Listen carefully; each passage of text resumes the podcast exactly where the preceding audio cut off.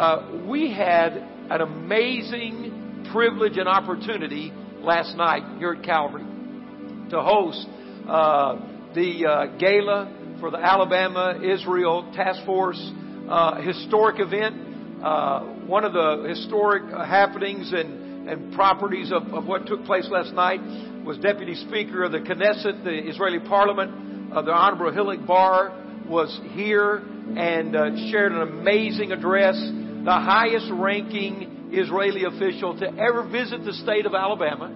Uh, last week, prior to the gala, he spoke before the joint session of the Alabama uh, Senate and, and Con- uh, representatives. Uh, and so it, it was just an amazing, amazing time. You know at Calvary, our stand with the nation of Israel and our brothers and sisters there.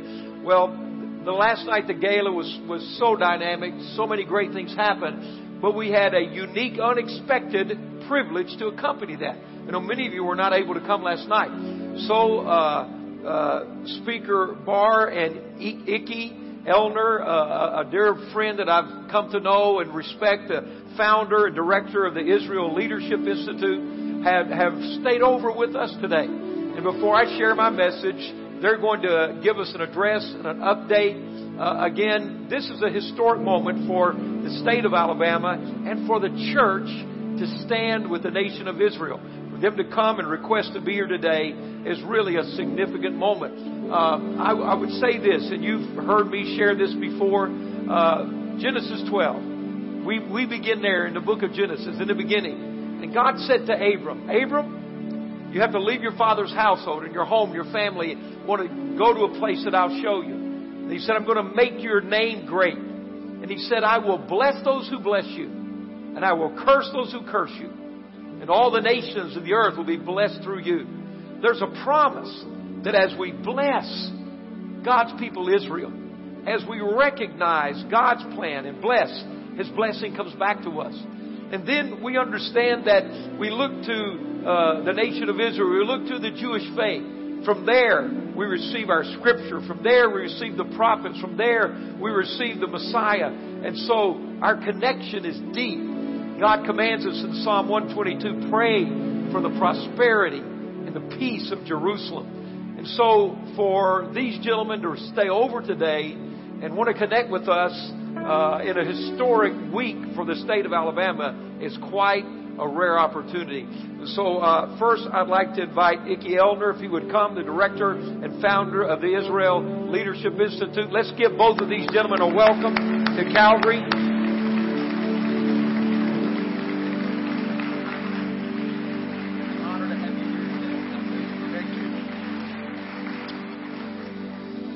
So, how do we say hello in Hebrew? Shalom. Uh, thank you, Pastor Sawyer. It's a great honor to be here. Thank you all coming to church on Sunday. I saw so many uh, T-shirts with "I love Sundays." Now I know you worship on Sundays, we worship on Shabbat, Saturdays, but I got to tell you something that is very common, and I will speak in a minute about what's mutual between our sister faiths. But there's something very unique about us going to our synagogues on Shabbat on Saturday and you coming to church on Sunday.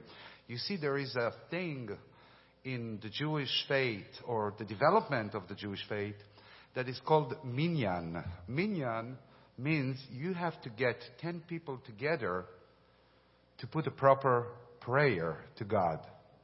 The thing of coming together and not just staying at home and praying alone, but coming to the house of the Lord, to the, to the place where you worship together, makes it stronger.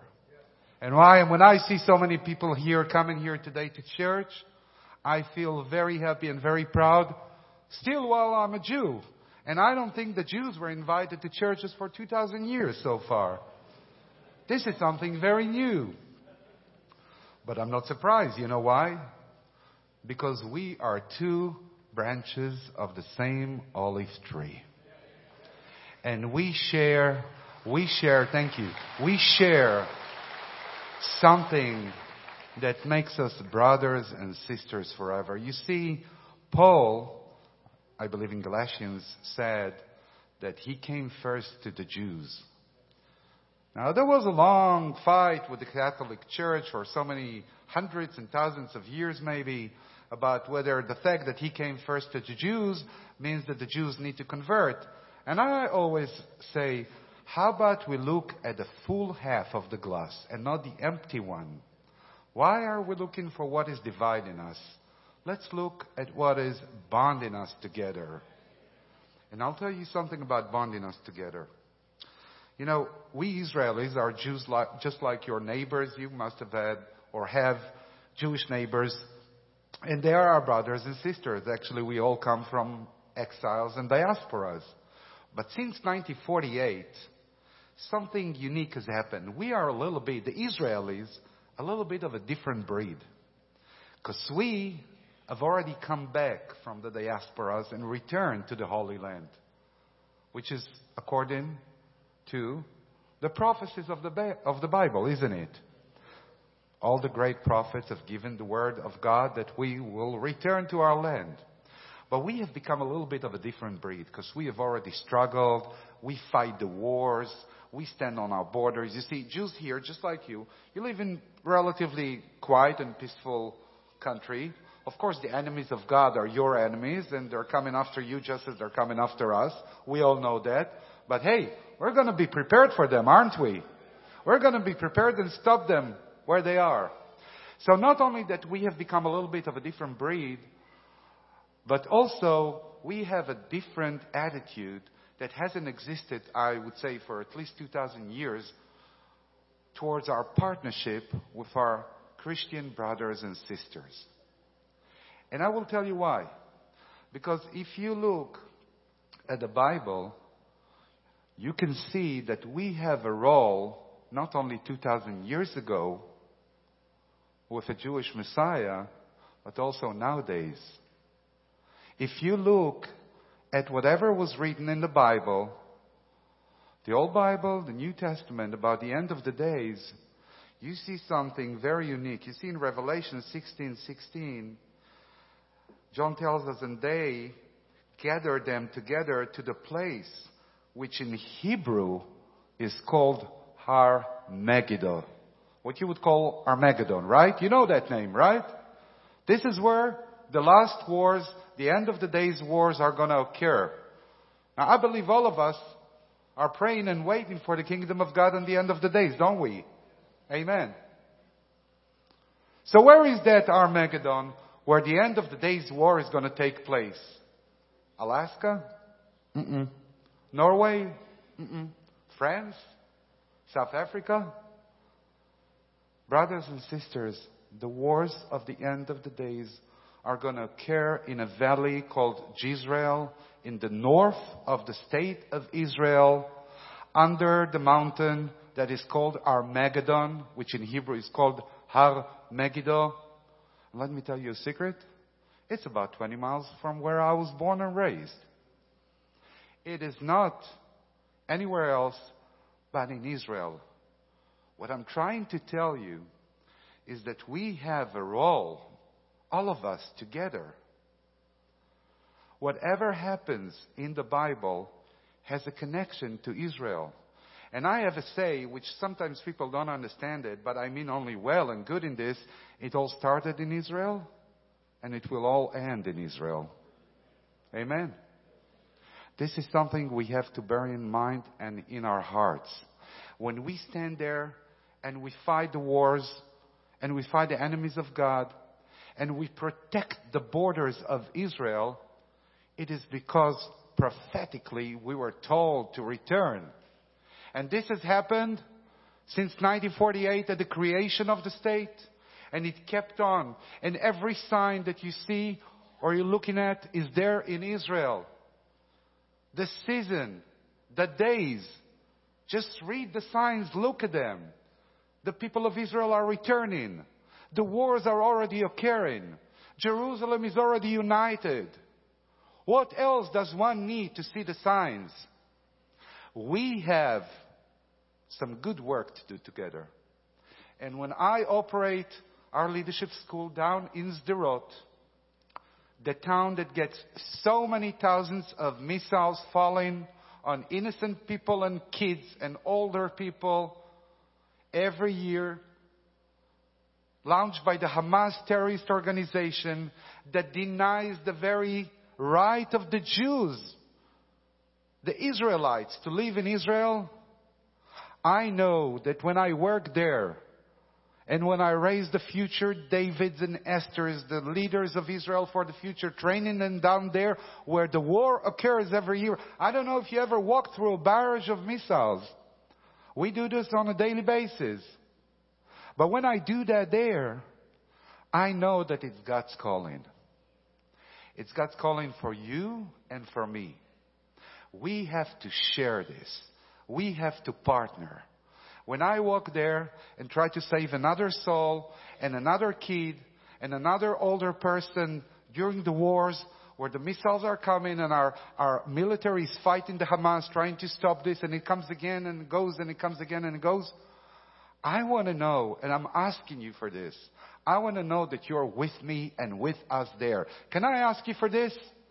Can we really understand that the wars and the blessings are for us to enjoy and also the burden is there for us to share. Let us fight the wars of God and let us enjoy and share the blessings of God.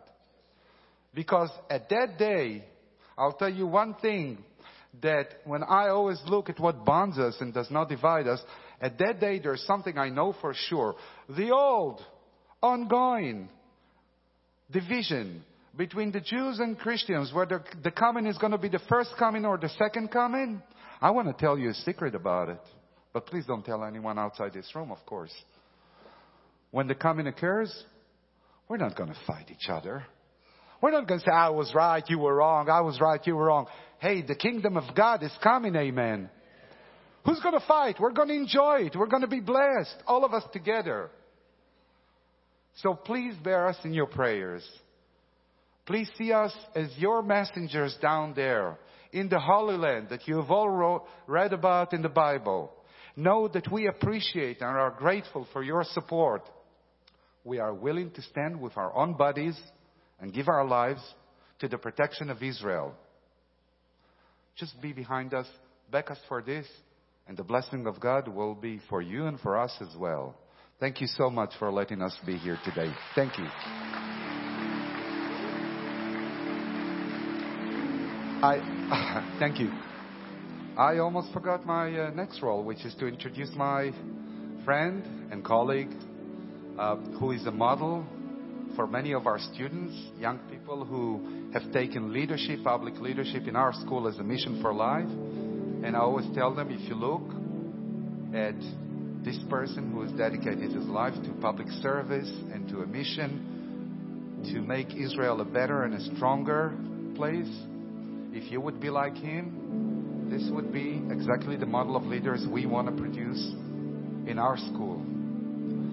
And I think that the dedication and the willingness even to fly over here, which is not part of his duties, it is something that he chose to do and spend these days here in Alabama and bonding and creating new bridges between Israel and the United States and the people of Alabama and this very church just shows how much he's willing to sacrifice and invest in the future of his nation, his land, and the future of all of us together. Please welcome warmly the Deputy Speaker of the Israeli National Parliament, Hilik Bar.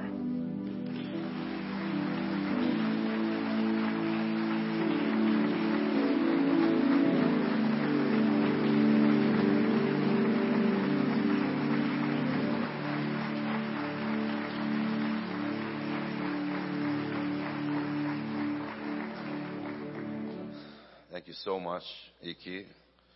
I always say that I'm not a as gifted preacher as Iki Elner, and definitely not as uh, our brother Pastor Sawyer. And my English is not that good, so I will read some of my notes from the paper. But really, our big brother Pastor Sawyer, leaders of the community, dear friends of Israel, here in Decatur, I'm so happy to be for the first time in Alabama and in Decatur. Good morning and shalom. I'm truly honored and humbled and even very excited to be here today. and on behalf of the people of Israel, behalf of the Israeli Knesset, the Israeli parliament, I want to thank you for the opportunity to speak here in this very important church. You know, since our creation 68 years ago, the state of Israel, thanks God, has flourished as a state. In our short history, Israel has succeeded in fulfilling the ancient Jewish dream of rebuilding our homeland. The people of Israel have revived our biblical language, the Hebrew. The children of Israel is speaking the language of the prophets. What amazing thing is that? And Israel has competed as a world leader in technology and science and have made the desert bloom. It's not an obvious thing to do. The Jewish people have created a strong Israel, an Israel of truth, an Israel of talent, an Israel that conquers cyberspace and outer space, an Israel that has become a technological marvel and is steaming with innovation. Each day, each and every day, Israel pushes the boundaries of medicine and science to the ends of human imagination. Israel that has one of the world's most vibrant culture and one of the world's most dynamic societies. The modern Jewish state, living in the ancient Jewish homeland, is actually an oasis of liberty and freedom and progress in the heart of the Middle East. And as you know, that's not an easy neighborhood to live in. Uh, my friend, that is the Israel that all of you know. That is the Israel that all of you love. That is the Israel that so many Americans love. And that is the Israel that will never stop standing shoulder to shoulder with the country that has been the greatest force of good and kindness that the world has ever known the United States of America. But alongside our many accomplishments, there are also many, many obstacles and challenges that we're facing every day. Challenges that the state of Israel is still need to face and overcome in order to ensure our future as a very strong and safe state and democracy. Chief among, eh, among these challenges is, of course, the security issue. And I'm living in Jerusalem, and Jerusalem is a city that every day Jewish people get stabbed, killed, and attacked only because they are Jewish. Only because they are Jewish that came back, as the prophet said, as the Bible said, to live in our homeland. And Israel stand not out of our will, of course, in the front line against terrorism, locally and globally. And the threats to its very existence are numerous and daily. The town of Sderot, where Iki chose to live, close to the Gaza border, is a city that is heavily bombarded by Hamas every single summers, summer. Thousands of rockets are shot by Hamas on Sderot every summer. And this city is a constant reminder of our struggle to fight terrorism. The people of Sderot deserve all the possible support that we can give them from Israel and from Alabama. The children of Sderot deserve a future that will allow them to prosper, to pursue their goals, and to enjoy the opportunities like any other child in Israel or in Decatur. The children of Sderot deserve blue sky free of rockets. And this is sometimes the dream, the simple dream of the kids of Sderot when you ask them, what is your dream? They don't say, I want to be a fireman or a police officer or, God forbid, a politician. They're saying, my dream is to see blue sky free of rockets. Would you want any one of your child to have this dream? God forbid, no. That's the dream of the children of, of Sderot. This is exactly why Israel, that always aspires and pray for peace, by the way. We Jews pray three times a day for peace. But this is why we're holding also a profound obligation to protect our people. Israel holds a rifle in one hand and a branch of olive at the other hand. But those threats are not right only for Israel. The things that are threatening us in Israel is the same threat you have in Alabama. These barbaric butchers of ISIS and Al Qaeda, the very cruel regime of Iran, all these kind of terrorists see us and you as the same. None of us have the right to exist. None of us have the right to maintain a life as we want. If we're not like them, we should be killed. But hell no. We should stand and tell them. Israel is here to stay. Israel is here to stay.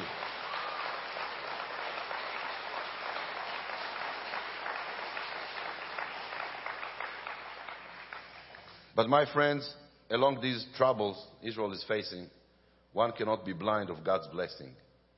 Not here in the house of worship. The greatest prophets whom we all know from the Bible has spoken of the return of the people of Israel to their promised land.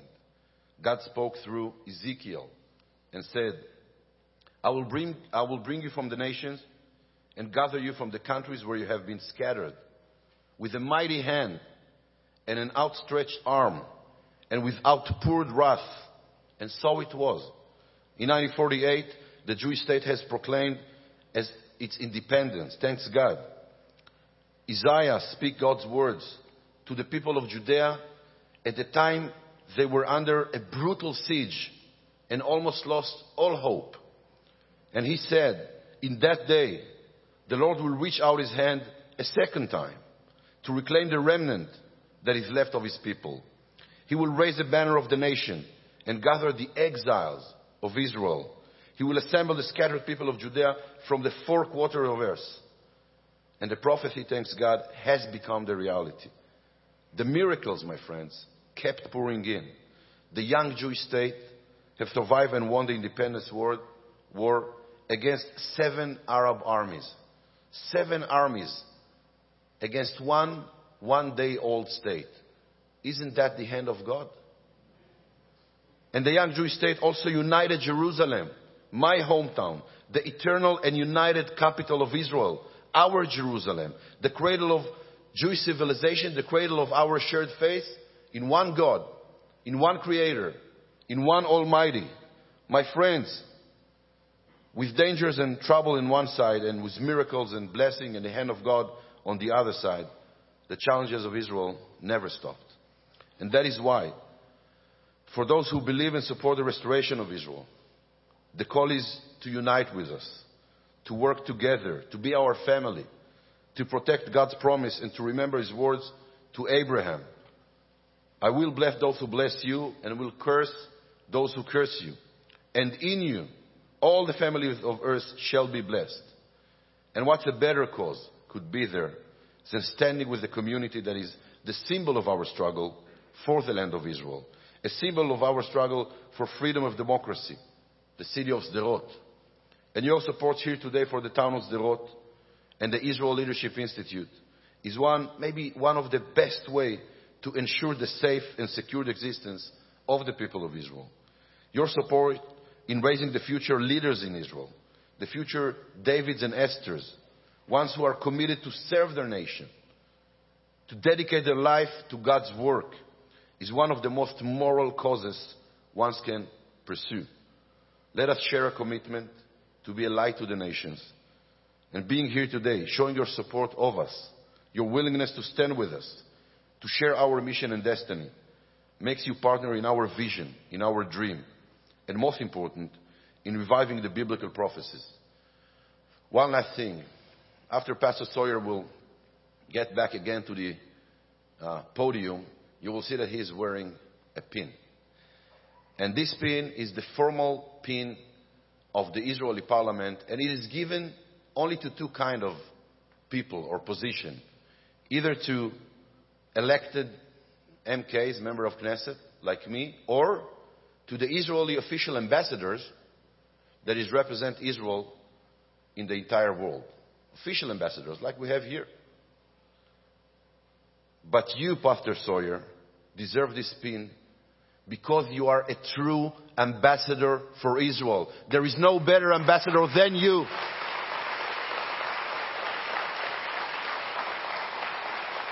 And I'm proud that we are wearing the same pin and represent Israel And what can be more amazing than discover that your grandson name is Israel and your granddaughter name is Judah. This is amazing. This is the, the, the proof for the love of Israel.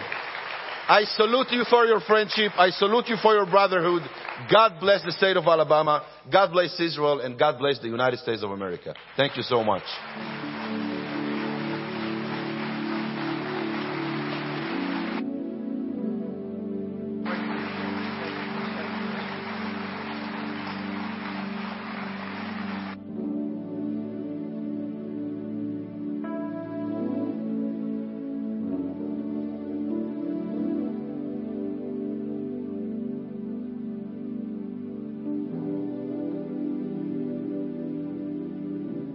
I'm sorry, would you remain standing for a moment? I want us to have this opportunity to pray. For the deputy speaker, Iki, would you join us? Would our pastors please join us here? John, would you please come? As I stood to pray over the deputy speaker in the 8 o'clock service, God quickened a scripture to my heart as I was ready to pray. There was a moment in 2 Kings chapter 6 where the king of Aram was at war with Israel. And it was not going well.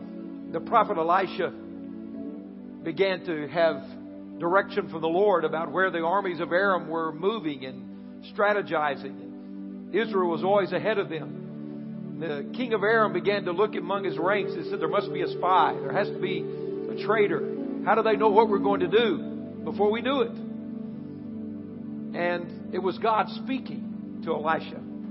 Elisha's servant, when he realized what was happening, he said, Hey, you, you, you must stop this. They're going to come looking for you once they find out you're the connection. And sure enough, we read here uh, one morning when the servant of the man of God got up and went out early in the next morning, an army with horses and chariots had surrounded the city. Oh, my Lord, what shall we do? The servant asked. Listen to this. This is what we're going to pray. He said, Don't be afraid. The prophet answered, Those who are with us are more than those who are within. And Elisha prayed, O Lord, open his eyes so he may see. Then the Lord opened the servant's eyes, and he looked and saw the hills full of horses and chariots of fire all around Elisha. And Deputy Speaker, our prayer for you and your leadership, Iki and your leadership, and for the nation of Israel is that there are many enemies that surround Israel. And we would be foolish to think, as the speaker said, that those enemies are not also our enemies. We're just next in line. They're standing on the front line. But when it appears at times that you, you fight the battle alone, may you be reminded that God is with you and that we are with you. And there are more for you than there are with them. Why? Not what our eyes can see, but may God open our hearts to see the armies of the Lord that surround you there and keep you safe. And that's our prayer. Let us pray. Father, I pray for the Deputy Speaker, Mr. Hillen Bar, for Iki Elner, for those that have gathered, Lord, they're our brothers. And we pray for them today, for the peace of Israel, for the prosperity of Israel. May your favor surround them like a shield. May our eyes be open to see the armies of God that stand around that holy place. Oh Lord, I pray that you will defeat the enemies of Israel, that you will defeat the enemies of, of America, you will defeat the enemies of the one true living God. That your blessing and favor, your strength and your courage, your wisdom, knowledge, and understanding will be revealed and unleashed among this great place. God, we thank you for those that have joined with us today. We are honored to partner and share together today at this moment. And Lord, may it go beyond a natural moment. May it be bonded in the Spirit and released in the power of your kingdom. In Jesus' name I pray. Amen and amen. God bless you. Thank you. Thank you so much.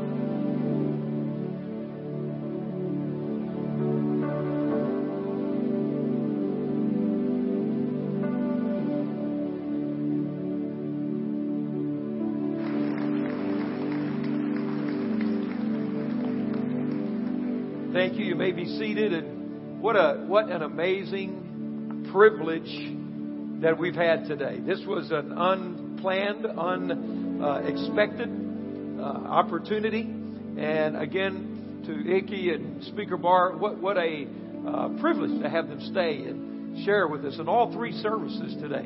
Uh, a historic moment. I, I just think there's no coincidence that uh, this coming to Alabama and our meeting together today is in the house of God. Amen. And and it, and and I and I have to just pull a little off of that. As you turn to Hebrews 10, you know, with our series that we began called "I Love Sundays." Come on, look what happens on Sundays around here. Something very special. I would have worn my T-shirt, you know, as we started last week, and I'll have it on again next Sunday. Uh, as we're just reminding and promoting, and, and but I, I just wanted to honor our guests that were here and and, and certainly I'm so uh, honored and humbled for this recognition and this pen. So I wanted just to express my thanks. Uh, again, let's let's turn to Hebrews chapter 10, where I began with you last week, and and uh, we began to lay the foundation for why the importance of gathering together in worship. Now, I, I had no idea that Iki would give us a Hebraic uh, affirmation of why we should come together. I, what, what do you call this? The, the, the, it almost sounds like minions. I don't know. We are uh, sorry. Uh, uh you know, we. I got too many grandchildren watching too many movies. But the more spiritual word, you have to have some people get together for the prayer to have its power, huh? We're going to look at that today. I want to go to another level. I've just got a short time now. I, I told the 8 o'clock service, I don't want anyone to get excited and think that my sermon length is now coming shorter. I'm just fitting it in today. So don't get used to this, all right? And uh, so Hebrews 10, we began to look at this. Why the series I Love Sunday? We, we understand that as believers, that as we've been born again and the Spirit of God lives within us, that, that everywhere we go, the presence of God is there. That, that at home, uh, by ourselves, on the way to work, in any moment, we have access to the Lord. We, we can pray. God hears us. We have someone that represents us, a great high priest. And so we're welcomed in the presence of God. So if those things are true, then, then, then what is the importance of coming together? Why, why don't we just stay home? Why, why don't we just do this by ourselves? And, you know, that's part of our, unfortunately, part of our nature, our culture in Western civilization, particularly here in the United States, that, that we're loners. You know, we, we want to do it our way. We, we, we somewhere somewhat like that. And so it, it takes an effort a decision, a commitment, a proactive decision that I'm going to get up and leave my home and I'm going to come to a place of worship. And, and, and is there a reason for that? Is there a spiritual, biblical reason? Is it important? I, to begin the series last week, I referenced here in Hebrews chapter 10, beginning with verse number 19, maybe the most powerful statement in the New Testament about why we come together when you understand the context. Of course, the title of the book, Hebrews. This was written to the Hebrew believers. Many believe that, that we're now in, living in Rome, facing unparalleled persecution.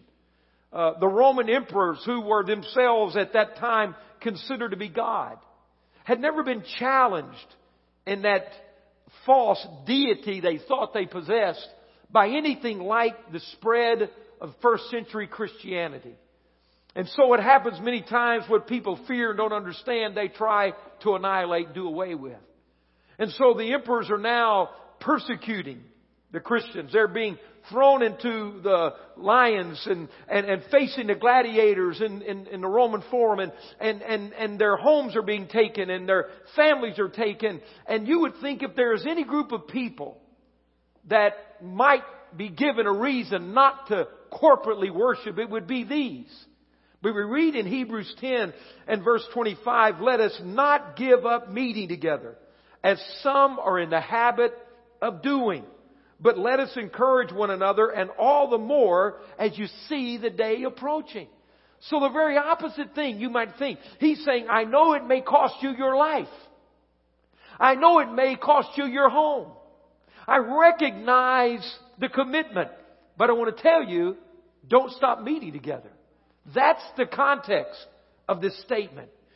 So, It must be very important for believers to gather together. There must be something lacking if we fail to do that. And that's what we're studying. You remember I started in, in verse 19 and we, we worked our way through these verses about what God has done for us and then what is going to be our response. Let's look at verse number 22 in Hebrews chapter 10. And notice the corporate information, the corporate directive. It's not just you, me, or, or, or I, it is us. How do we respond to the incredible privilege to know God personally? Look with me in verse 22. What do we find? Let whom? Let us draw near to God. There's, there's a coming together corporately, not only individually. Let us draw near to God with sincere heart, with a sincere heart, in full measure of faith, having our hearts sprinkled to cleanse us from a guilty conscience and having our bodies washed with pure water. Verse 23, let us hold unswervingly to the hope we profess, for he who promised is faithful. Verse 24, and let us not give up meeting together. Or, or, sorry, I skipped a verse. Let us consider how we may spur one another on toward love and good deeds. Verse 25 then. Let us not give up meeting together as some are in the habit of doing, but let us encourage one another. And all the more as you see the day approaching. There's a spiritual principle. Something so important that if we fail to worship together, that's why I call this series I Love Sundays. There's something we miss. You remember, do you remember last week I was trying to illustrate to you this unique challenge in verse 24? And let us consider how we may spur one another on toward love and good deeds. You know, I, I've got so excited about preaching, I missed something here. and, and uh, here's what I wanted to do. And, and you know what? I, I'm pretty ADD, so I can do several things at once. You know that, and I'm fine with that. I want the ushers to come real quickly because I wanted to do something I, my poor family, my wife, everybody knows me. On Sundays, when I get ready to preach, nothing else exists in the world. How many can understand that? I've got that radar focus. Here's what I wanted to do, and I can jump right in this, alright? I know right where I am, so I'm good. You guys can cue that little video up and get it ready. Here's what I wanted to do. I wanted to give all of us an opportunity. Many at the gala did this last night, but, but I would like to give us an opportunity to invest in this Israeli Leadership Institute. It's there on the border of Gaza under constant bombardment. It's a fortress for democracy, freedom, and hope, and the right of the nation of Israel to occupy the ground God gave them. And so today I want to give you an opportunity, whatever way God would direct you, to invest in that. To invest and bless Israel. We know the blessings that come when you do that. We know what God has said. And so through these gentlemen, we have a conduit directly to the nation of Israel, to bless those that God calls us to bless, to raise them up, help them raise a generation of leaders to be strong and, and godly and courageous leading that country. And so, uh, let me pray over this opportunity. And, uh, and I'm so thankful it is that an opportunity to partner in this. Father, we thank you today for this opportunity to, to uh, give, to share, to encourage, to spur, one another on to love and good deeds for, for this offering, this investment from Alabama, from a church, from Christians to invest in Israel, in the people of Israel and say to them tangibly, we love you, we care about you. And this is an opportunity to partner with them, raising up a generation that will honor you in leading that nation. We give gladly and thankfully in Jesus' name. And everyone said, Amen. Thank you for letting me back up. And so here we are in verse 24. We can do two things. We can give and, and follow this along. I, I tried to illustrate to you last week, what does this word mean? Spur one another on toward love and good deeds. I told you the word is translated to provoke or to incite. You remember that? Uh, those two words usually have a negative connotation. If someone, if you went home today and they said, how was church today? And you said, they really provoked me. What, what would you, what would you think was coming next? Well, what happened? What was bad? Or what if you went home from church today and, and, and someone says, well, how was, how was uh, church today? And you said, I'll tell you what happened. We, pastor nearly incited a riot inside church today. He incited something. We were provoked. Well, that's used in a godly sense. It is a stirring, moving to action. Not just a thought, but a move to action. So I, there's a video clip I've seen. I want to show you. My time's really at a premium. That's how important this is.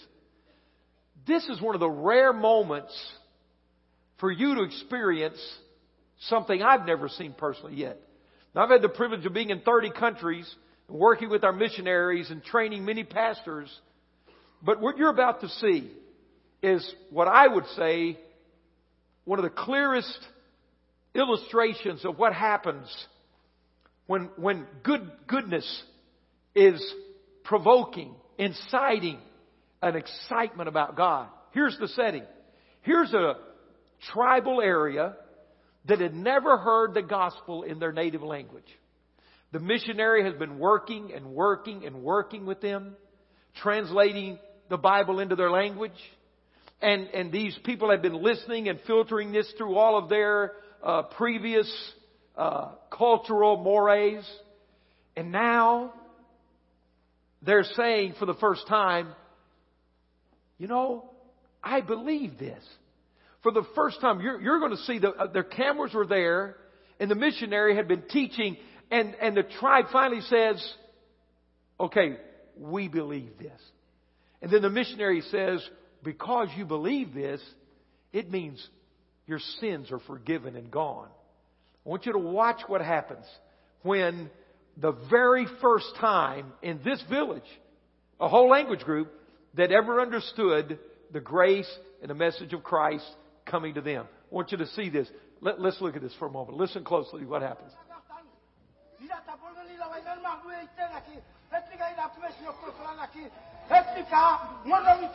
Village believer stating that he too believes that Christ has paid for his sins.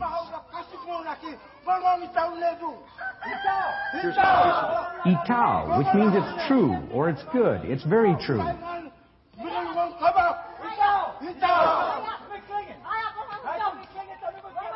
Village grammar rejoicing that he believes. So does she. Different ones giving testimony as to their belief in Christ as their sin bearer.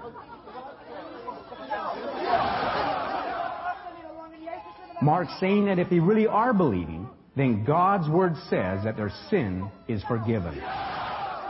Itao, it's good, it's true.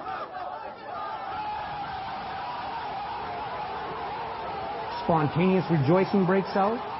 This went on for two and a half hours.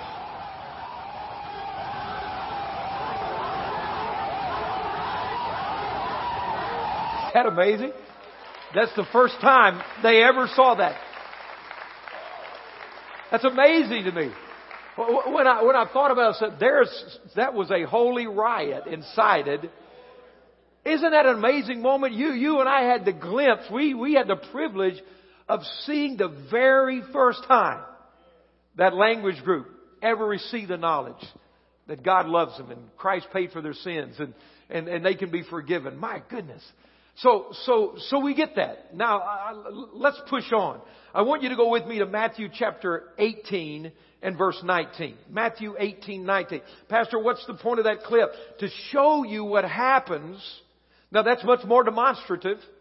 And, and, uh, I, I've been in a lot of wonderful places, but I, I, I've never been in, I've never been there the first time.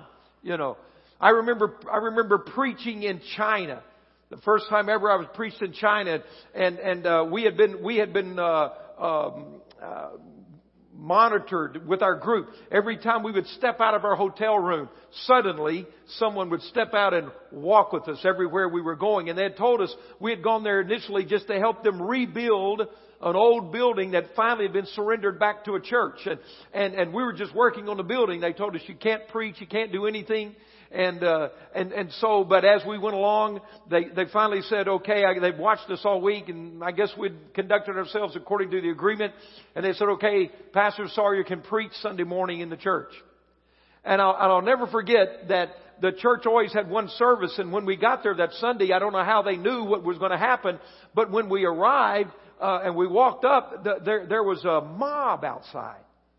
And, and I asked, said, what happened? They said, these people have never come to church before. But they, they, they came today. And they only had one service, so what they had to do, these people all waited outside and we went inside, it was already full. And we preached to them and when they, they left, them, this other crowd came and walked in and wanted to hear about the gospel. And what I'll never forget, and I've never seen this happen, because many of those were hearing for the first time, as I was sharing, they were so beaten down under, under communism and atheism. That as they sat there, they, they all sat with their heads down. I, all I could see was the top of people's heads. And the longer I told them about the love of God and the power of the gospel and what Christ had done, their heads started coming up. Heads started coming up. When I started, I saw nothing but the top of heads. And, and, and, and by the time it was over, their faces were up. And they were smiling or sitting on the edge of their seat because someone gave them some good news.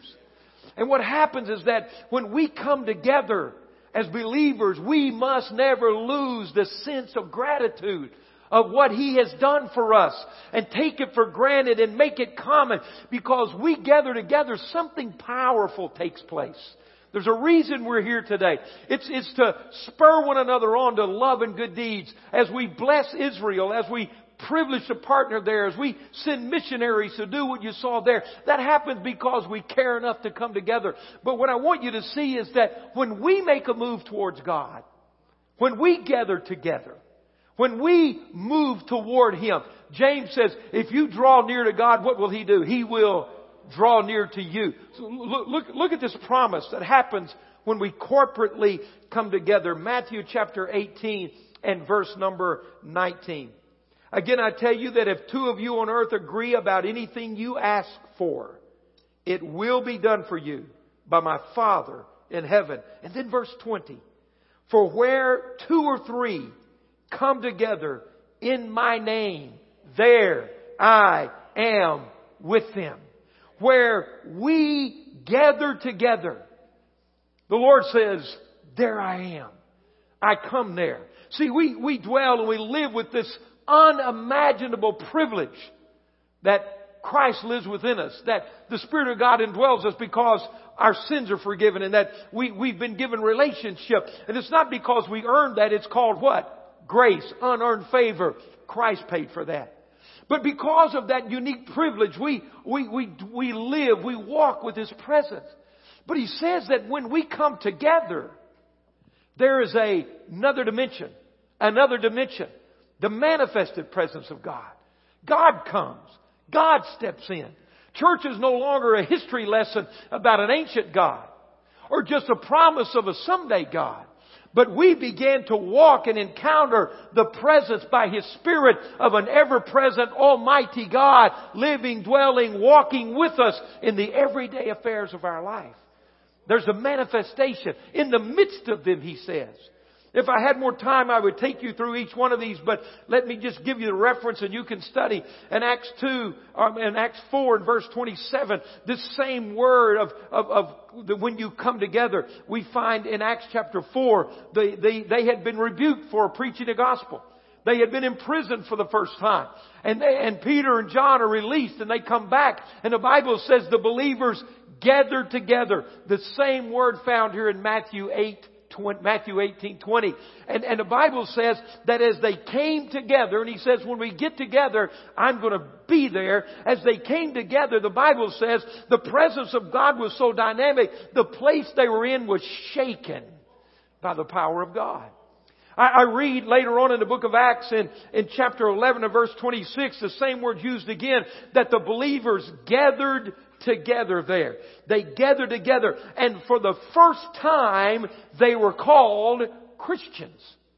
There was something about the gathering together of the believers. I want you to get this. That so released the manifested presence of God. When they came together, they were called Christians for the first time. the quality of God was obvious and tangible and those around them who had never been exposed said, those are Christians. Those are Christ-like ones. There's something about their gathering together that brings God close to us. Anybody follow me on this line of, of reasoning? What we're seeing here. It's an amazing concept that God gives us. And, and He says not only am I in with you, uh, with them, I'm in the midst of them. I'm in your midst. In John 20, on, on the, on the, the, the, the first day of the week when Christ walked into the midst, the same word used in John 20, and the disciples were hiding behind closed doors and fearful for their life and, and, and tentative about their future. And the Bible says that, that he came, same word in Matthew 18, 20 had he promised, and he stepped into their midst. And he looked at them and he said, don't be afraid. Let peace be in your life. And then he breathed on them and said, receive the Holy Spirit. You know what the promise of God is? When we come together, God shows up. When we get together and worship on Sunday, there's a manifested presence of God. There is a fresh encounter. The wind of His Spirit begins to touch our lives and change us and we, we are blessed to be in the presence of Almighty God. I want you to turn to one final scripture and uh, Psalm 133. We understand as you're turning to Psalm 133, the, the book of Ephesians tells us that, that, that Christ is the head of the church. And we're His body. We're His hands and feet.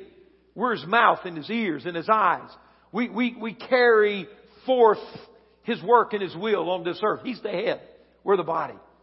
And I love to say it, if He's the head and we're the body, and the Bible says that Satan has been defeated by him and that he put Satan under his foot. Well, we're the body. So if Satan's under his foot, where is he today? He's under our foot. Go ahead and just put your head, your foot on his head right now. Just enjoy it for a minute. Just go ahead and say, you know, Satan, you're not going to win this battle.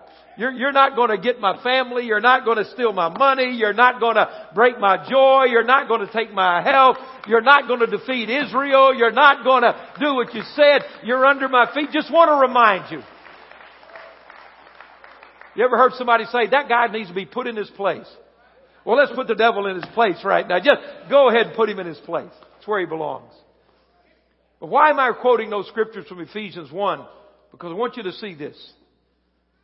Shockingly, as I close,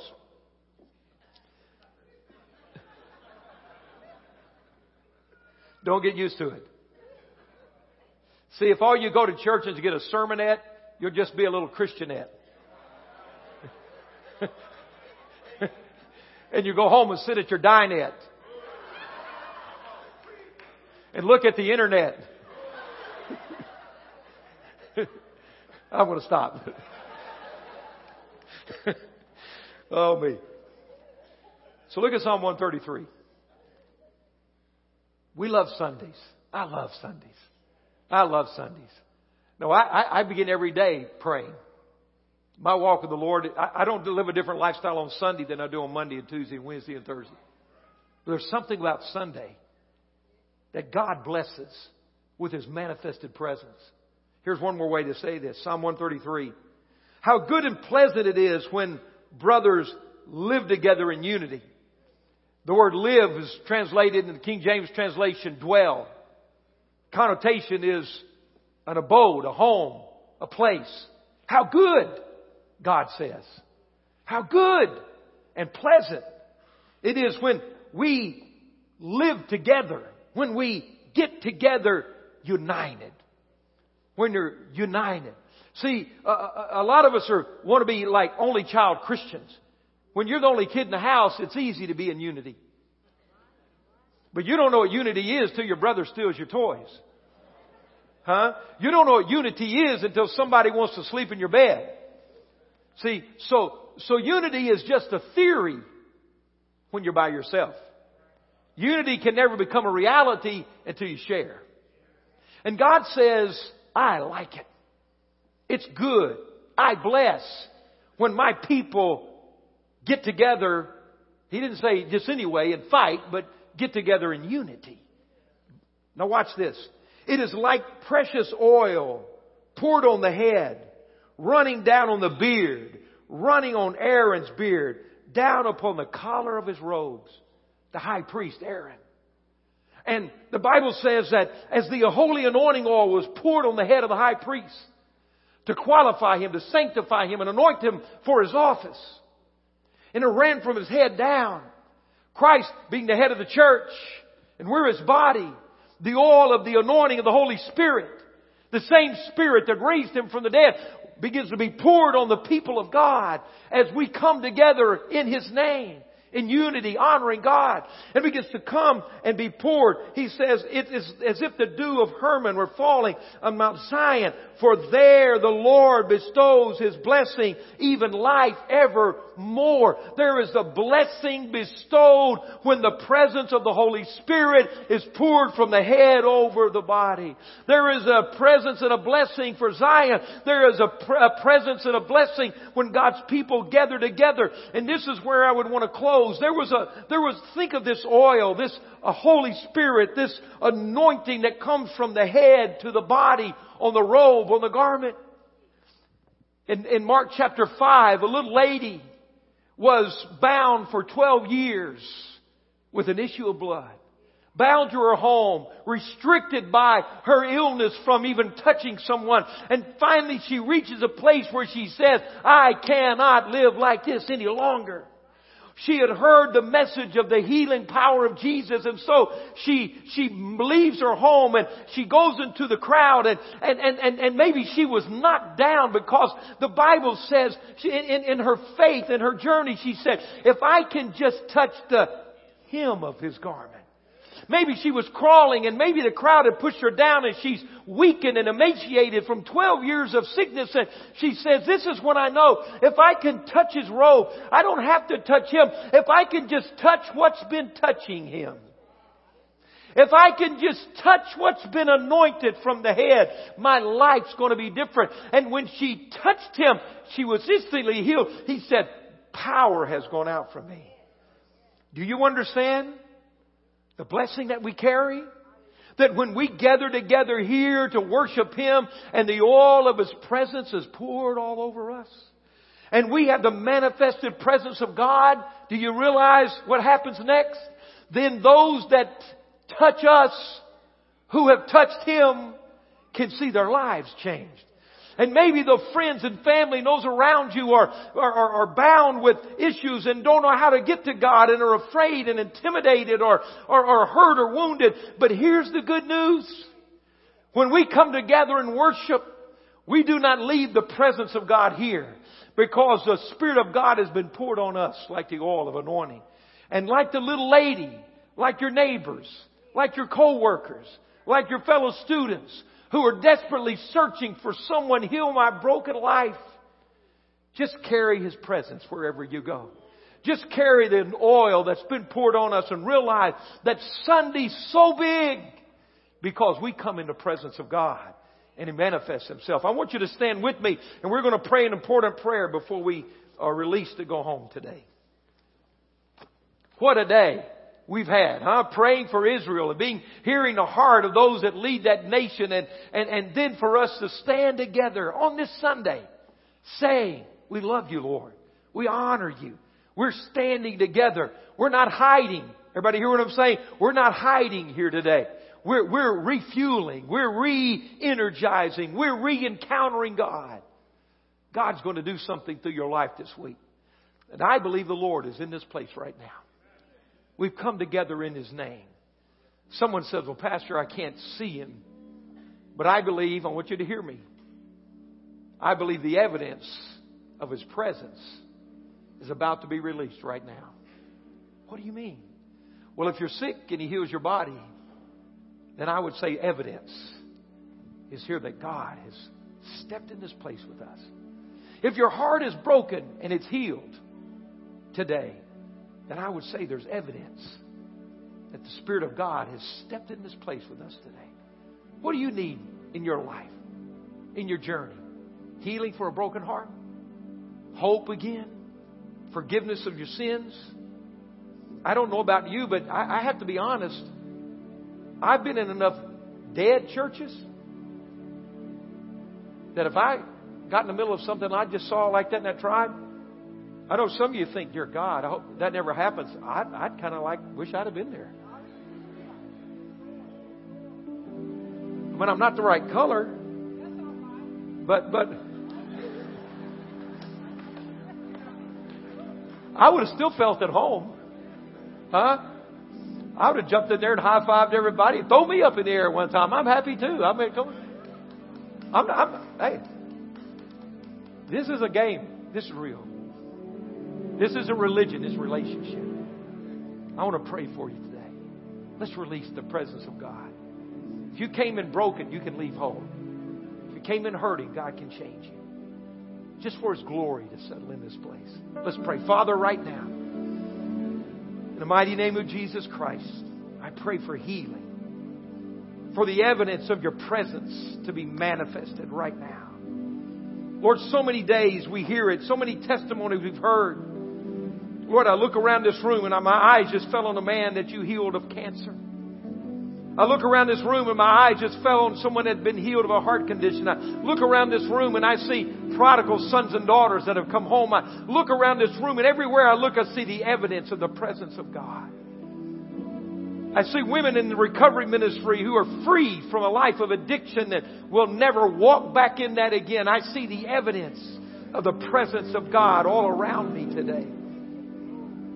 God, I see the evidence of your presence when we join together, when, when, when, when others are walking away from Israel, we're holding them up because it's the evidence of the presence of God. Lord, release your healing power now save those that are lost and heal those that are broken and restore hope to those that are weary today. And remind us of the incredible presence of God made available to us in a great way when we come together to worship. Father, we declare these things done. We release your power. Pour the oil on us today. May we leave here covered with the presence of God. May we carry it to a world desperate to find hope. In Jesus' name we pray. Amen, amen, amen. God bless you. God bless you.